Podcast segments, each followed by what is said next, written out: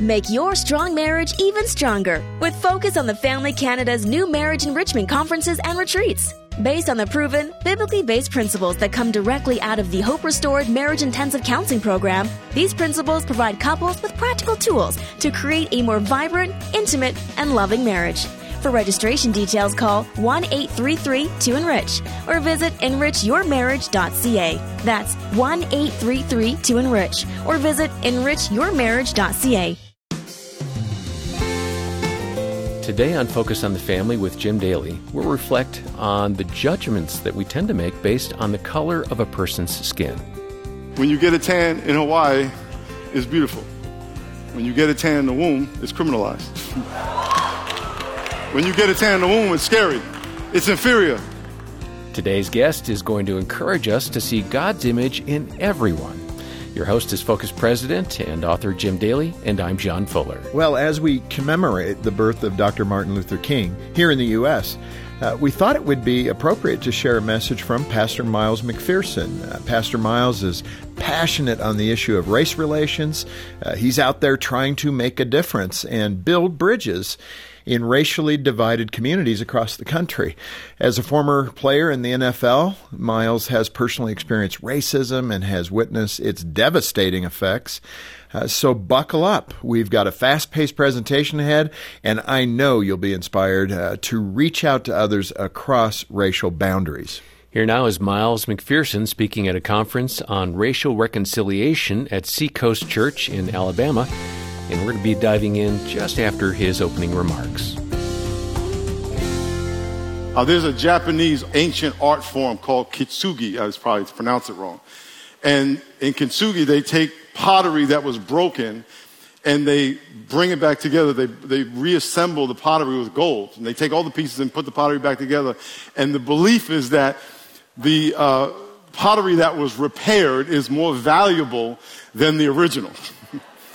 Satan has done an amazing job at splitting us apart. And by the way, Satan's the enemy, not the white man, not the black man, not the poor, not the immigrant. Satan's the enemy. Can I get amen?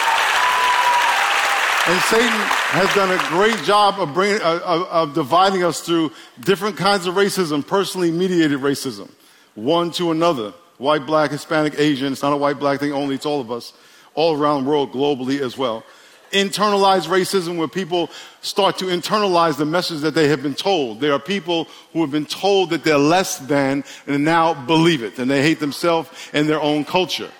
Internalized racism, you might not have heard of that. And then there's institutional racism. There's systems designed to keep people in place. The devil has done an amazing job of splitting us apart.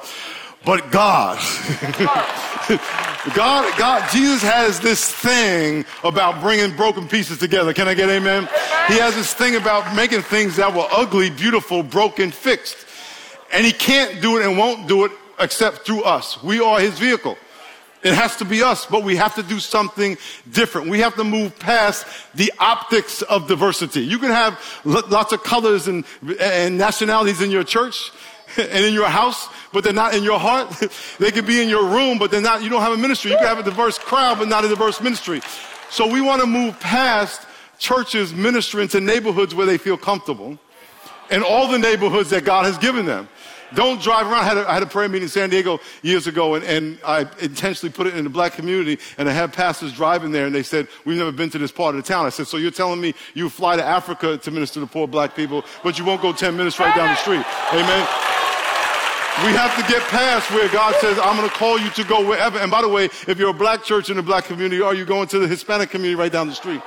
Uh, if you're a Hispanic, are you going to the black church? It's all of us. Can I get amen? It's all of us. So we got to move past it. Let me give you some context of who I am and where I get this from. I have uh, two black uh, grandfathers from Jamaica. All my grandparents from Jamaica. I'm not going to do this though. two, Two, both my grandmothers, all my grandparents grew up in Jamaica. One grandmother was half Chinese, half black. The other grandmother was white. Her parents sent her from Jamaica, West Indies. They didn't want her to marry a black Jamaican, so they sent her to Jamaica, New York, where she met a black Jamaican. I grew up in a black neighborhood, went to school in a white neighborhood. Because of this tan color, I was too dark for the white people, so I got called all those names. I was too light for the black people, so I got called all those names. So that's why I'm learning Spanish. My church is also as diverse as San Diego. My church is also diverse as San Diego. We are leaning into this. Two years ago, there was a shooting in San Diego. Uh, immigrant from Uganda was shot by a police officer. It was filmed. It was put on TV. For a week, our city did this. And for a week, the devil said, You have to pick one of each side. You have to be against the police or for the police, for the black community, against the black community. The devil gave you two options. In every race conversation, the devil's only going to give you two options. And in those two options, he's going to say, You're going to be on one side against the other, fighting the other, and you have to pick. There's a third option. in Joshua, and I'll read this real quick. In Joshua chapter 5, Joshua's leading the Jews into the promised land. It says in verse 13, It came to pass when Joshua was by Jericho that he lifted his eyes up and looked, and behold, a man stood opposite him with a sword. And Joshua said to him, Are you for us or our adversaries? Angel, you have to pick a side. Are you on our side or their side? Angel said, uh, homie, don't do that. I, I don't pick sides. I am the side. So he said, he said, he said, are you for us or them? He said, no. He said, no, no, I ain't asked you that. Are you for us? And he said, no. He said, if you bow down, I'm not going to read the whole thing. You bow down and worship. The only way you're going to get into the promised land. If you honor and worship the presence of God in your midst. This is not about you. It's not about you. It's not about you. It's about God. Can I get amen? And so I want to talk to you about that because the third option is that we look at every single one of us. And by the way, save or not save people. People you don't like, people you have nothing in common with every single person. What do we have 100% in common? By the way, we're all 99.9% genetically the same. I'm not even talking about that. White, black, Asian, rich, poor, you're 99.9% genetically exactly the same, but you are 100% the same, that God has given the same image to every single one of us. Amen. And the image of God has the responsibility to acknowledge itself in other people. Image of God has the ability to acknowledge itself in other people. The image of God has the ability to walk with God, love with God, like God, forgive like God, encourage like God, speak like God.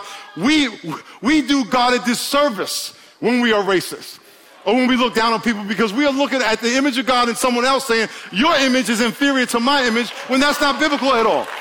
That every single image is the same value because God can't, God can't look down on himself. He's the same yesterday, today, tomorrow, and he's the same there, there, there, there, there, there, and every single one of us. And so I want to talk about how we got divided. Here's what I'm talking about. How we got divided and then how we can apply the third option and bring us back together. Sociologists call it, uh, call our division uh, grouping. In group, out group. Uh, grouping is the way we sort people into either like me or not like me. This is a group. Christians, ministers, senior pastors is a group. Uh, uh, mega church senior pastors is another group. Women are a group. Men are a group. Youth pastors are a group. We're all part of many groups. And when you are in part of a group, you are intimately involved and intimately knowledgeable about your group.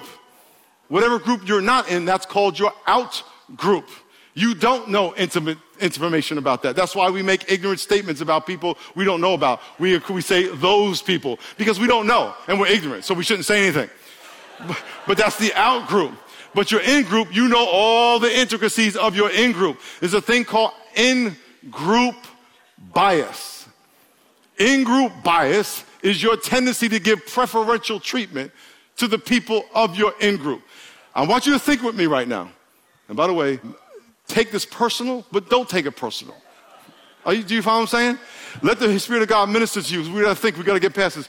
In group bias is when you look at people who are like you, whether it be by profession, by race, by look, and you give them preferential treatment. I'm gonna give you a list of some things. They're gonna go on the screen. I am more comfortable with those like me. I am more inclined to spend time socially with those like me. I am more patient with those like me. I give the benefit of the doubt quicker to those like me. I express more grace given when mistakes are made to those like me. It is easier to communicate with those like me. I possess more positive assumptions about those like me. Say minute, that makes sense.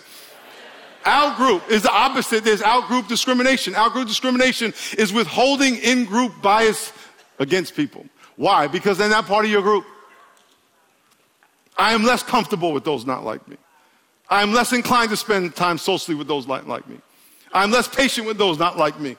I give the benefit of doubt slower to those not like me. I express less grace when mistakes are made by those not like me. It is more difficult to communicate with those not like me.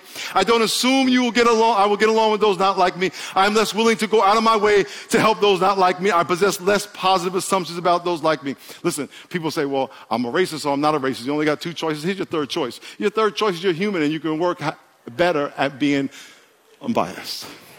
That you can say, you know what, maybe I do give a little preferential treatment to people who look like me better than people who don't because I feel more comfortable with them. That's fine. You may not have a white sheet or whatever form of racism your people, whatever your people are, express, all of us.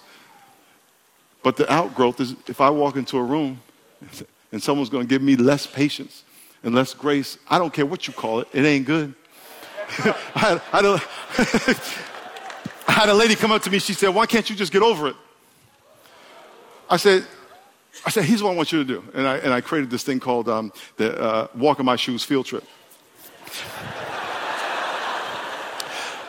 I said, This is a white lady. I said, and she's a dear friend. I love, love her to death. She speaks, God speaks to her through me. Okay? You can not know these things and be a very nice person. But then you need to learn. I said, why don't you go to a place where you are the only white person?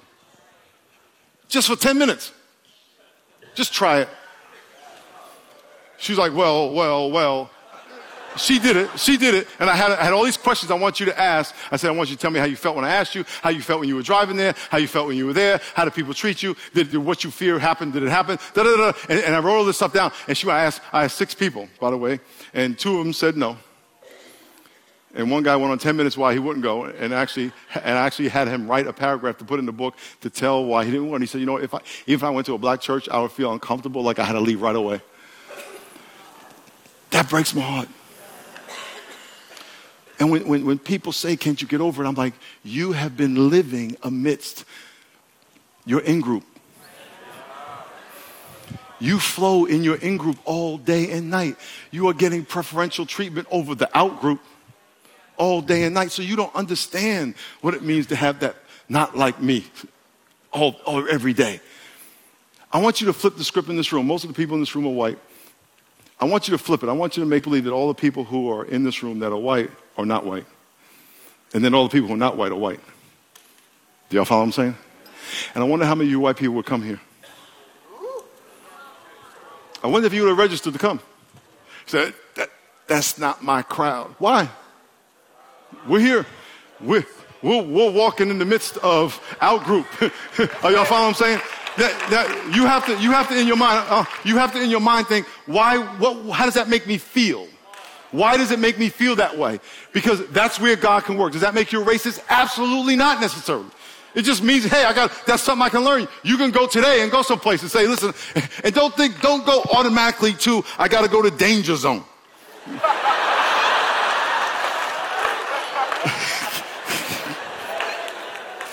God put his image in all kinds of shades and they're wonderful people. And, and because it's an outgroup, you may only have anecdotal information. And so you generalize and you see stuff on TV and someone told you this, but you have no personal experience. That's where relationship, Pastor Chris talked about touch. Hey, I'll be right here after. Come touch me. Come touch me. this Focus on the Family broadcast will continue in just a moment. Do you worry about tomorrow? Does the future feel uncertain? Is the past too painful to bear? Focus on the Family Canada is here to help, so you never have to walk alone. Every morning, our staff lift up your prayer requests. If your burdens are too much to carry on your own, you can request a free one time call with one of our counselors at focusonthefamily.ca today. That's focusonthefamily.ca. We're here to help grooming, abuse, exploitation. Sadly, these are some of the horrors that young girls face around the world. But counseling, medical attention, and healing, these are some of the blessings that girls receive in safe houses run by the ministry Dignity Freedom Network. Your gift can be the promise to a brighter future. Restore freedom and dignity for children broken by injustice. Change a life forever at dfncanada.info. dfncanada.info. Reinforce biblical values in your children with fun, hands on activities from Focus on the Family's Clubhouse and Clubhouse Junior magazines. Kids love this entertaining magazine, filled with challenging puzzles and exciting stories, all designed to help your children build good character and a strong foundation in God. To order your Focus on the Family magazine subscription to Clubhouse and Clubhouse Junior, please visit us at clubhousemagazine.ca. That's clubhousemagazine.ca. Welcome back to Focus on the Family. Let's return now to the presentation from Miles McPherson. Dr. Stephen Jones of San Diego wrote this article called The Right Hand of Privilege. This country was designed for right handed people, literally. Most people are right handed. I'm left handed. So, because I'm left handed, I gotta go to, you know what I'm saying? Who's left handed? Amen? Amen? Okay, so, so you can't just go get golf clubs at any place. You gotta go to, you gotta go to extra store. You gotta, can't get, get a mint. When you're at school, it's right-handed desk. And you're like this.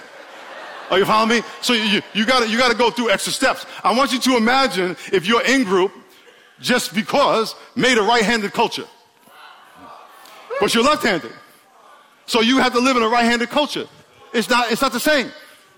And so you're walking in a right-handed culture, and because you're right-handed, everything, what's the problem? All the right-handed people go, I don't see the problem, I don't see the problem. Everything fits, I get, I can buy everything. I, I, I don't know why. What are you talking about? What are you, what are you worried about?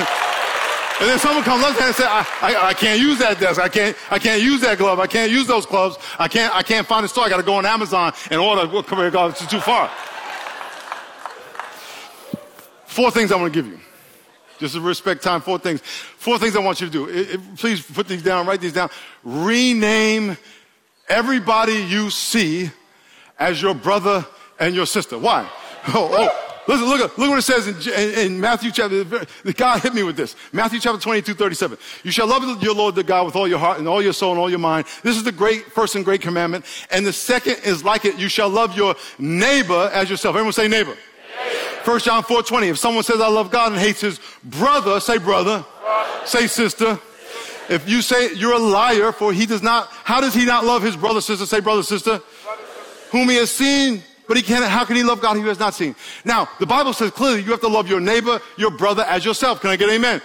Number one commandment. If you can't do that, everything else is nullified. But what if they're not your brother? What if you rename them? Oh, they're not like you. They're not, they're not like you. They're down here. When I used to watch uh, cowboys and Indian movies, they always called the Indians savages. They weren't people. They were down here. Blacks were called animals. Down here, when they had the thing in Charlottesville, they were saying that down here. So if you're not, if you call someone an N-word or a white privilege, or an illegal or an Arab or whatever you call people, as soon as you do that, you give yourself permission not to love them. Because you just changed identification.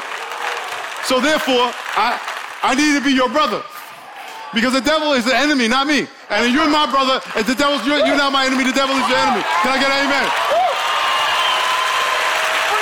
Number two. Number two, give in group love to your out group. Next time you're around people who don't look like you, and by the way, this applies to all kinds of stuff. It's just the Bible. Next time, all kinds. Next time you're in a place and you see someone that's not like you, and by the way, they may be the only one not like you in the whole room. Black, white, Hispanic, Asian, you may be the minority and there's a one white person, one Hispanic person. Give them the same grace that you give your people. Wow. Think about that. Number three, see my color. Stop saying you don't see color. Hey, hey, when you go out and get a tan, I go to Hawaii every year. I get a tan. Yes, we tan. I get a tan in Hawaii, and it looks really good. I go to tan, and, and I want you ladies, you get a tan. You're dating a guy. You want to date a guy. You get a tan, and you come to work. You spend five days in Hawaii getting your brown on, and then you come with your little spaghetti strap, and you walk around work saying, "See my brown, see my brown." And for five days, the dude you're trying to get attention to says nothing about your tan, and you're like, "Is there? Do you not see my tan?" And he says to you, "I don't see color."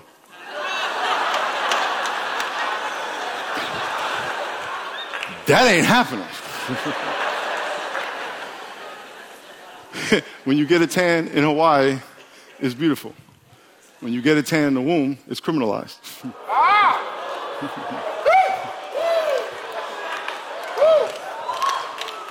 when you get a tan in the womb, it's scary. It's inferior. I am not saying that all y'all think that. I'm saying this is the difference. When you say you don't see color, you are nullifying not only the color, but the burden that comes with the color. You're, you're nullifying the experience of being in the out group. And so if you, if you say, and when people, when the first people said it to me, they said, I don't see a color. I was like, I, I really thought they didn't see red, green, brown. I was like, this, uh, that's so sad. Everything's gray. I, I, I don't get it. I didn't understand. And they were like, no, no, no, no, I, I don't see your color. And I was like, well, well, how do you know even to say that to me if you don't see it? so I, I'm, I'm confused. So then I said, well, what color am I? I mean, am I, did you make me like you? I want to be like me. And I want you to be like you. I was watching Sanford and Son. Sanford and Son. Y'all know Sanford and Son? oh my goodness. so Redd Foxx was a comedian, African American comedian, and he was raunchy and he was he was just hilarious. But he had a show that was on TV, so it was relatively clean. And he was a junk man in South Central Los Angeles. And there were two cops always came to the house. One cop was black, one cop was white, and, and, and the black cop had to always interpret to the white cop what Fred was saying. It's hilarious. It's great. It's hilarious. And the white cop was very formal and he would talk straight and, and he would say, uh, so someone robbed Fred G. Sanford's house. And he said, um, uh, Mr. Sanford, was the perpetrator colored? And he goes, yeah, he was colored white.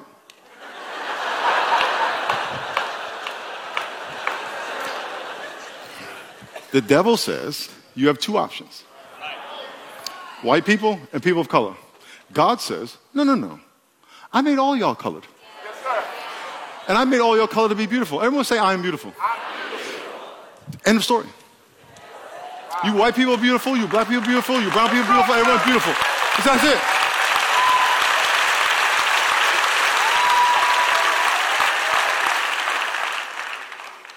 Fourthly, give me your heart. And that when I say me, let's give each other our heart. Um, Rod Carew was a Panamanian baseball player. He's older, so a lot of y'all might not know him, but um, he was Panamanian. If you saw him on the street, you think he was black, so he was black Panamanian. Uh, when he was 71, he had a heart attack and he needed a heart and a kidney.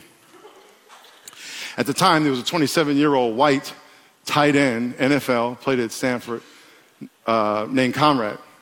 And Konrad had, went into a coma. And Konrad, in the coma, his mother put her head on his chest, says, Baby, you're going to get up one day. I'm going to hear your heart again. Well, Konrad died. And right before Konrad died, he gave his body, his organs to be donated. And Rod Carew got his heart. So Rod Carew calls Konrad's mother. Konrad's mother calls Rod Carew. You have my son's heart. Rod Carew says, Do you want to come listen to your son's heart? He goes over the house and she puts her head on his chest. Here's her son's heart again. When Konrad was 11 years old, he met Rod Carew. And he came home and said, Mom, I'm going to be a professional athlete because I met my hero. How is it that a white man's heart can be in a Panamanian black man if we're so different? That's good. I'm going to end with this story. There was a guy who was hunting in the woods and he saw this monster coming at him. And the monster was 100 yards away and he was trying to get a good shot. And it kept getting closer and closer. It was behind a tree, it was behind a rock, it was behind a tree, it was behind a rock. And he said, I can't, this thing's gonna kill me, I gotta shoot it. And next thing you know, the monster was right here. And then he realized it wasn't a monster, it was his brother. There's no monsters in here. There's people who do bad things. And by the way, they look all kinds of shades. Okay? But we're not monsters. And when I say we, we, God made us in His image so we can honor Him, glorify Him, love like Him, encourage like Him, speak life like Him into Himself and other people. And if we can understand and realize and see each other as His brothers and sisters and that we are all one family, then God can bring this broken, fractured nation back together. Lord Jesus, thank you so much for your faithfulness. Thank you for your goodness. We honor you and praise you in Jesus' name. Amen. Thank you very much. Mm. Mm. Mm. Pastor Miles McPherson getting a standing ovation there from pastors and other leaders who are gathered at a racial reconciliation conference in Alabama. What a passionate plea for unity. And uh, Pastor Miles is right on the money when he asks each one of us to see God's image in our neighbor, no matter what their color. Uh, how could we do any less? And over the past few years, I've become much more aware of this issue.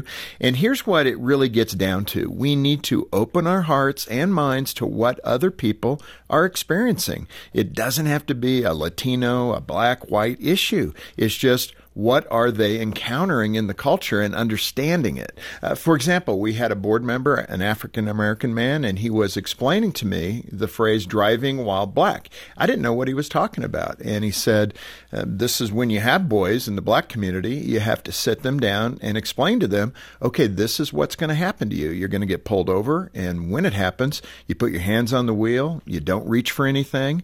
An officer will come up to the driver's window, and you need to be extremely respectful to them. And I said, Well, why is that different from other people being pulled over? And he said, Because we tend to be more targeted. He said, I own an old beat up pickup truck that I use around the acreage we have. And I also own a Mercedes. He was a former executive with IBM. Mm-hmm. And he mm-hmm. went on to say, I never get pulled over in the old truck because it fits the stereotype.